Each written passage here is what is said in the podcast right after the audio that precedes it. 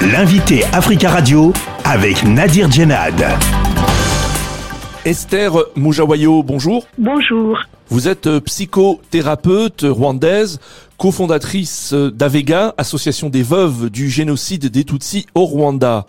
Le Rwanda commémore le 7 avril le triste anniversaire du génocide des Tutsis. Plusieurs historiens estiment que le génocide qui a eu lieu d'avril à juillet 1994 a fait entre 800 000 et 1 million de victimes Tutsis, soit 12% de la population totale du pays. Qu'attendent selon vous aujourd'hui les rescapés et les familles des victimes? On attend à ce que ça s'arrête. Dès que la commémoration va venir, il y a quand même des gens qui disent on n'a pas fini le boulot, on n'a pas fini le travail.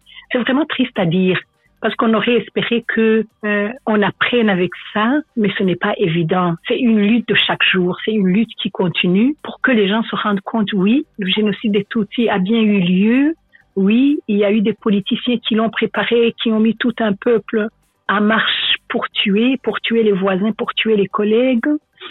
Donc on voudrait vraiment qu'il y ait un arrêt au cercle vicieux. Ce que vous dites, c'est que 29 ans après la fin du génocide, les relations entre communautés, entre Tutsis et Hutus, sont loin d'être apaisées euh, au Rwanda? Non, non, ça je ne dirais pas. Ça je ne dirais pas parce que en général, ça a quand même été apaisé.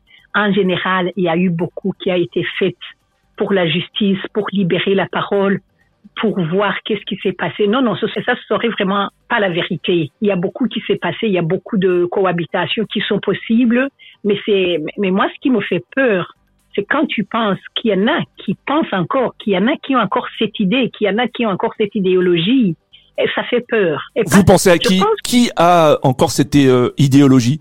Je pense à, aux génocidaires eux-mêmes, surtout les, surtout les grands, les grands, les grands qui sont en général même pas au Rwanda, qui sont en France, qui sont un peu partout dans le monde. Et malheureusement aussi des générations plus jeunes à qui les parents ont dit raconter l'histoire à leur façon. Donc c'est pas, on n'a jamais fait de génocide, ces gens ils nous en veulent, c'est eux, là. Et les enfants, de voir vraiment des jeunes générations qui n'y sont pour rien, mais qui portent cette idéologie de leurs parents. Euh, Je, je pensais à cela. Alors l'ONU a établi le 7 avril euh, comme journée internationale de réflexion sur le génocide des Tutsis au Rwanda. Est-ce que pour les rescapés et les familles des victimes, il est difficile d'évoquer euh, les souffrances et les traumatismes euh, aujourd'hui encore ou alors il est devenu nécessaire de parler, d'éduquer euh, notamment la jeunesse? Non, je pense que c'est pas c'est pas difficile de parler. Enfin, je travaille comme psychothérapeute et pour moi, quand la parole se libère, quand le traumatisme est dit, ça diminue. Et je pense que c'est c'est vraiment nécessaire qu'on arrive à apprendre à en parler, à laisser la chose, à la mettre quelque part, à la déposer quelque part. Et c'est pour ça que les commémorations sont vraiment importantes, parce qu'à ce moment-là, il y a encore beaucoup qui est dit. On découvre toujours. Même moi, quand j'écoute les rescapés, j'entends encore des histoires ou j'entends encore des horreurs que je n'avais jamais entendues. Et, ça, ça te porte à te poser la question jusqu'où un être humain peut aller, jusqu'où le mal peut triompher? Vous êtes la cofondatrice d'Avega, euh, une association des veuves du génocide des Tutsis au Rwanda. Quels sont les traumatismes rencontrés par ces, ces veuves, ces femmes, et comment les aidez-vous? Oui, d'abord, euh, qu'est-ce qui a beaucoup, beaucoup anéanti les veuves du génocide?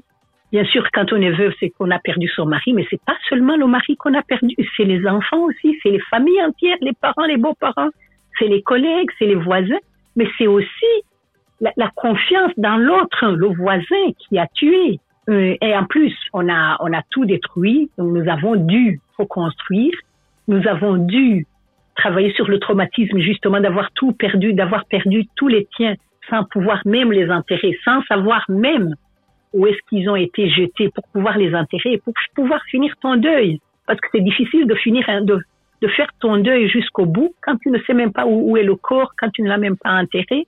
Mais le plus, le, ce qui était encore plus grave pour les veuves, en fait, la plupart des veuves ont survécu parce que pendant les trois mois, elles étaient violées systématiquement. Est-ce que vous pensez que la souffrance de, de ces veuves a été suffisamment prise en compte par les autorités euh, rwandaises? Oui, ça, de ce côté-là, vraiment, on ne peut rien leur reprocher. Ils ont été proches, proches de nous. Et la première dame, elle s'est investie d'une telle façon dans notre combat. Et ce qui est aussi remarquable, ce qui nous a aidé énormément, c'est que le gouvernement a mis en place le fonds d'assistance aux rescapés du génocide nécessiteux.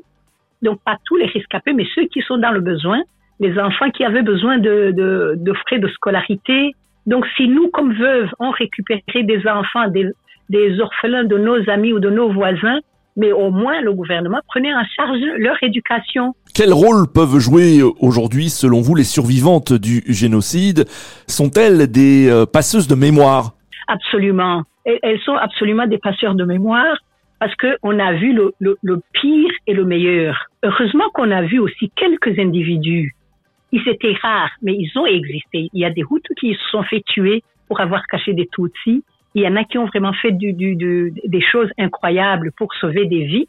Heureusement, on a vu ça aussi. Mais on a vu aussi, comme je vous ai dit, le, l'inimaginable qu'un humain peut faire. Donc ça, nous pouvons le passer aux générations suivantes. Nous pouvons dire à nos enfants, écoute, c'est possible, tu as les deux en toi, tu as le meilleur et le pire. Qu'est-ce que tu, lequel est-ce que tu nourris? On le passe vraiment. Je pense qu'on est des, on est des bonnes passeuses de mémoire. Esther Moujawayo, merci beaucoup d'avoir euh, répondu à nos questions. Je vous en prie. Je rappelle que vous êtes psychothérapeute rwandaise, cofondatrice d'Avega, association des veuves du génocide des Tutsis au Rwanda.